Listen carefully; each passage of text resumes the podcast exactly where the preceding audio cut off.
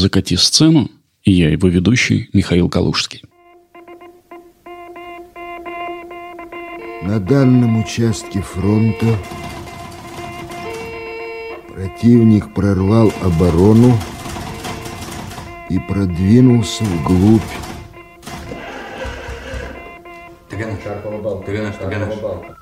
Так это вы доказали, что бронепоезд пройти не может?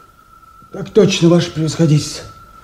Физической силы возможности нет. Сортировали вручную, забили начисто. Пробка. Вторая печка, значит, с угаром. Залить печку!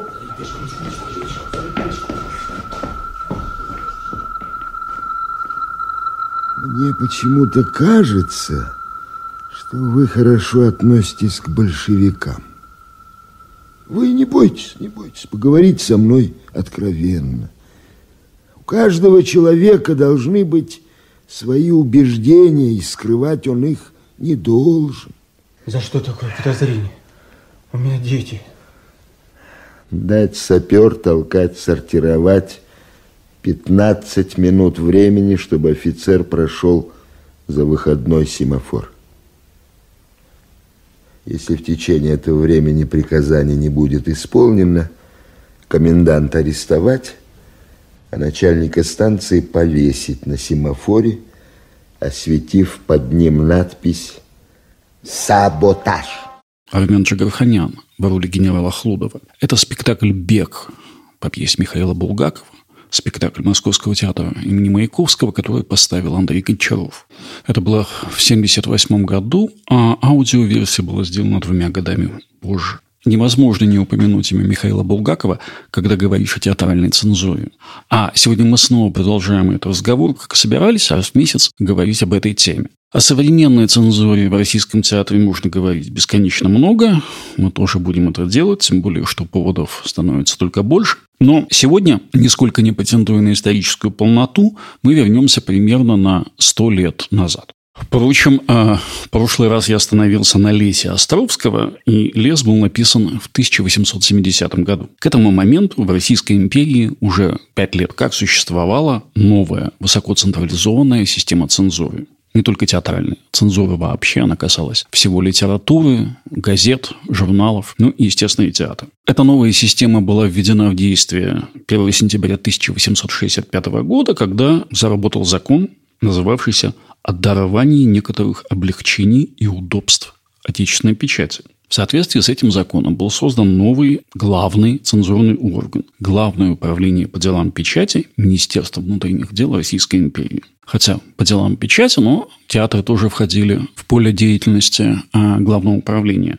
Это управление менялось, оно становилось больше, его функции расширялись, но в принципе эта система не менялась до 1917 года. И нужно сказать, что Главное управление по делам печати не только надзирало и запрещало, но и сделало как минимум одно, но по-настоящему важное дело, поскольку управление была библиотека, куда издатели были обязаны присылать по два экземпляра каждой изданной в России книги. И на основе этой библиотеки в 1917 году Временное правительство создало книжную палату.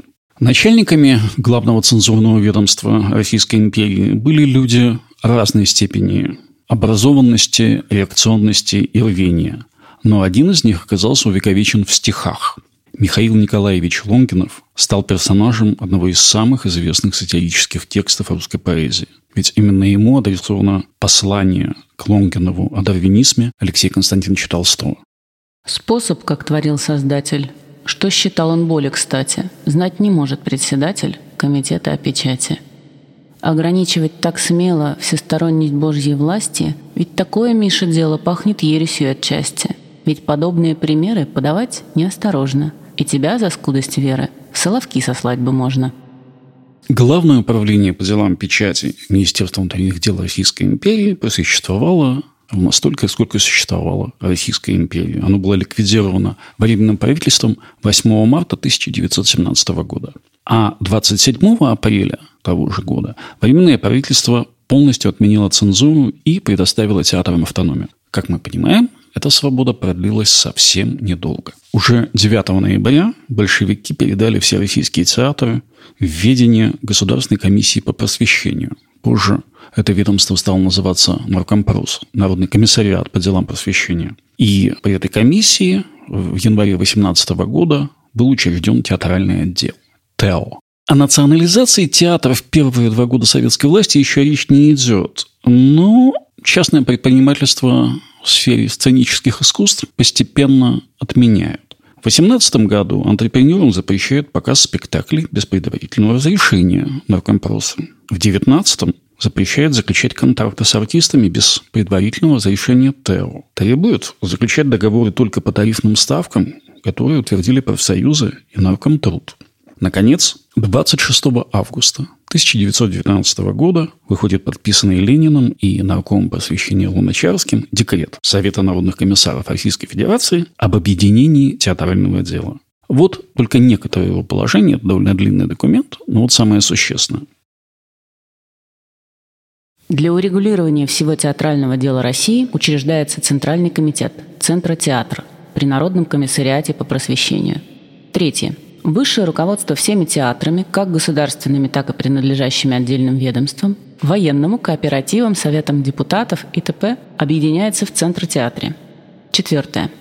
Всякое театральное имущество, здание, реквизит, ввиду представляемой им культурной ценности, объявляется национальным имуществом.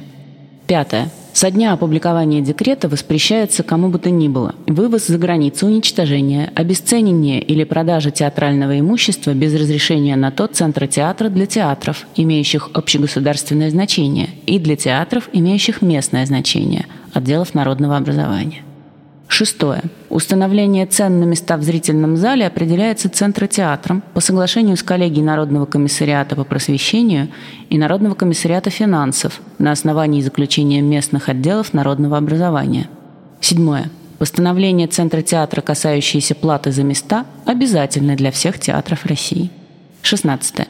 Театры, находившиеся в распоряжении частных интерпренеров или организаций, не гарантирующих высокого культурного уровня, или, наконец, труп вновь составленных и не имеющих определенной физиономии пользуются предоставленным им национальным театральным имуществом при условии включения в их правление представителей местного отдела народного образования, если дело идет о театре местного значения, и центра театра, если дело идет о театре, долженствующем иметь значение государственное. 21. Так называемые государственные театры, то есть Большой и Малый в Москве, Мариинский, Александринский и Михайловский в Петрограде – управляются на основании тех положений, которые приняты для управления ими с соответственным уложением. 25. Порядок субсидирования театров будет особо выработан Центротеатром по соглашению с Народным комиссариатом финансов и государственного контроля. 26. При назначении субсидии театрам Центротеатр сообразуется как с финансовой стороной театрального предприятия, так в особенности с художественными достоинствами труппы и общей полезностью направления театра.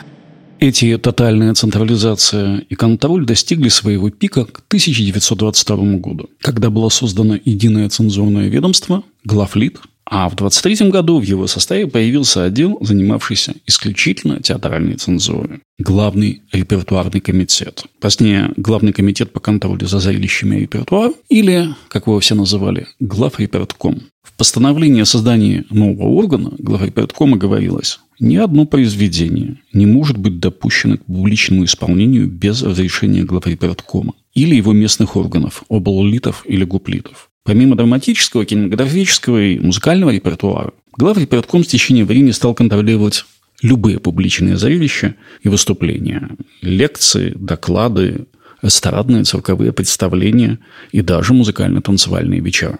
Что, собственно, запрещалось? Запрету подлежали произведения, содержащие агитацию или пропаганду против советской власти и диктатуры пролетариата, разглашающие государственные тайны, возбуждающие националистический и религиозный фанатизм и, кроме того, мистические, порнографические, антихудожественные. И вот как раз в это время Михаил Булгаков начинает писать пьесы. Я слушаю. Честь имею представиться, товарищ министра торговли Корзухин. Совет министров уполномочил меня, ваше превосходительство, обратиться к вам с тремя запросами. Я только что из Севастополя. Первое, мне поручили узнать о судьбе арестованных в Симферополе пятерых рабочих, увезенных согласно вашего распоряжения сюда в Ставку. Ах, да, да, вы с другого перрона. Исаул, предъявите арестованных господину товарищу министра. Прошу.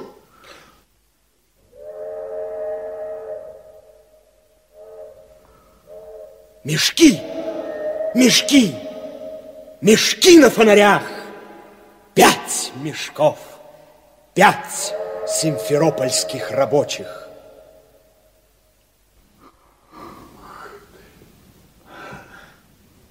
Ну что, исчерпан первый вопрос. Слушаю второй. Второй касается непосредственно моего министерства. Здесь на станции застряли грузы особо важного назначения. И спрашиваю разрешение и содействия вашего превосходительства к тому, чтобы их срочно протолкнуть в Севастополь. А какой именно груз? Экспортный пушной товар, предназначенный за границу. Пушной товар. А в каких составах груз? Прошу вас. Исаул, составы, обозначенные здесь, загнать в тупик, в керосин и зажечь. Слушаю. Одну минутку, позвольте, позвольте, одну. Короче, третий вопрос. Положение на фронте. Какое может быть положение на фронте? Бестолочь. Из пушек стреляют. Командующему фронтом печку с угаром под нос подсунули. Кубанцев мне прислал главнокомандующий в подарок. Они босые. Ни ресторанов, ни девочек. Тоска зеленая. Вот и сидим на табуретах, как попугай. Положение. Поезжайте в Севастополь, господин Корзухин, и скажите тыловым гнидам, чтобы чемоданы укладывали. Красные завтра будут здесь. Еще скажите, что заграничным шлюхам соболих манжет не видать. Пушной товар. Это неслыханно. Я буду иметь честь доложить об этом главнокомандующему. Да, да, пожалуйста. Где тут э, поезд на Севастополь? Поезд на Севастополь.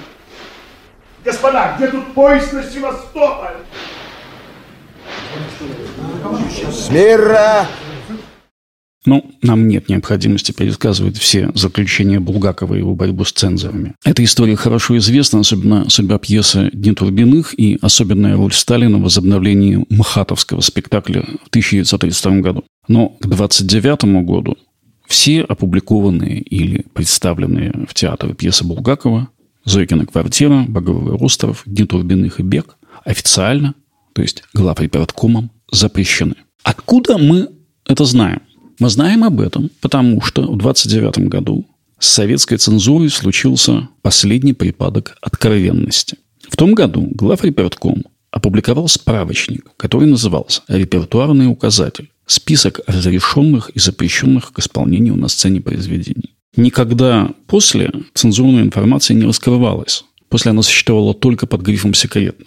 Указатель 29 года э, давал театрам, концертным организациям, клубам возможность выбирать только разрешенные пьесы, песни, музыкальные номера. Впрочем, с ними тоже было не все просто. Этот сборник 29 года был результатом партийного совещания по вопросам театральной политики, которое прошло в 27 году. И цензурным органам нужно было разобраться не только с современной драматургией, но и классической. Многие деятели, например, близкие политкульту, требовали отказаться от классического репертуара. А наркомат просвещения и лично нарком Анатолий Луначарский который, кстати, тоже был драматургом. А они выступали за сохранение классики в советском театре как важного элемента строительства нового искусства. В результате все доступные в Советском Союзе пьесы были распределены по пяти категориям. Запрещенные и четыре разрешенные. Они все немножко отличались друг от друга. Литера А. Драматическое произведение по своей идеологической установке наиболее для нас приемлемое, обладающее значительными формальными достоинствами и поэтому рекомендуемое главреперткомом к повсеместной постановке. По линии классического репертуара такое произведение, которое при наличии высокого формального совершенства в своей социально-политической значимости не потеряло значения для советской аудитории. Литера Б. Произведение вполне идеологически приемлемое и допускаемое беспрепятственно к повсеместной постановке – из классических – такое, которое при наличии выдающихся формальных достоинств крайне незначительно с точки зрения социальной значимости. Литера В. Произведение идеологически не вполне выдержанное, но не настолько, чтобы его следовало запрещать. Современное драматическое произведение, обладающее значительными формальными достоинствами при наличии нечеткой расплывчатой идеологической установки. Так называемые развлекательные пьесы, социальная значимость которых крайне ничтожна – из классических же литеру В имеют те произведения, идеологическая приемлемость которых спорна и сомнительна, и к тому же по своим формальным достоинствам они не могут быть отнесены к разряду лучших классических произведений. Литера Г. Пьесы идеологически вполне приемлемые, допускаемые к повсеместному показу, по своей форме так называемые агитки, то есть такие, в которых содержание, форма и язык произведения в достаточной степени примитивны и несложны. Обычно это репертуар, приурочиваемый к известным политическим кампаниям, историческим дням и тому подобное. Прежде эти пьесы включались в литеру А, теперь же они выделены в особую категорию, имеющую литеру Г. Одним словом, репертуарный сборник 29 года – это удивительное чтение. Понятно, почему запрещены сказания о городе Китеже Римского-Корского и «Жизнь царя Гленки», пьесы Алексея Ремезова и «Орленок» Эдмуна Ростана. Почему запрещено то, что в сборнике называется кабацко-цыганским песенным репертуаром? Понятно, какие претензии вызывала у советских цензоров бабушка нынешнего стендапа, эстрадная политическая сатира. Но почему запрещены «Принцесса Греза» того же Растана и пьесы Джерома Клапки Джерома? Что было крамольного в комедии Давида Гутмана и Виктора Ардова «Мы пахали»? Почему Бейдерка и Сильва и Мари Кальман разрешены, а принцесса цирка запрещена. Так или иначе, после 29 года все эти списки, конечно же, менялись, но они оказались засекреченными. И к этому моменту все пьесы Булгакова запрещены, поэтому не отлучен от театра профессионально. Да? Все это время он работает в театрах. Сначала в Амхате, потом в Большом. Но ее пьесы не ставили. Дни Турбиных вернулись в 1932 году на сцену МХАТа. Кабала Святош вышла в 1936 году, пережила только несколько показов и была снята. Иван Васильевич дошел до генеральной репетиции в Театре сатиры. Это было 13 мая 1936 года. На эту генеральную репетицию пришли члены Московского горкома партии, члены ЦК, и на этом все закончилось. Пьеса была издана только в 1965 году, и знаем мы ее скорее по более позднему фильму Леонида Гайдая. Садись. Пиши. Царский указ. Приказываю послать войско выбить крымского хана с изюмского шляха.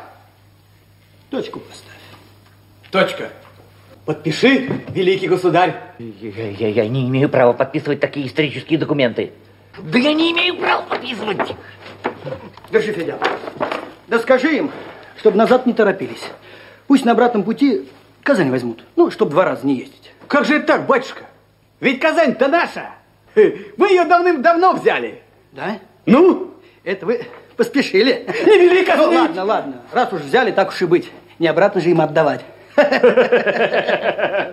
На этом мы попрощаемся с вами до начала сентября. В описании эпизода на сайте можно найти форму обратной связи. Если за это время, пока мы немножко переформатируем свою деятельность, у вас появится желание возможность поделиться своими впечатлениями или пожеланиями, мы будем рады это прочитать. Пока мы с вами прощаемся. В записи этого эпизода принимала участие Полина Филиппова. Спасибо большое, Полина. С вами был подкаст «Закати сцену» и я его ведущий Михаил Калужский.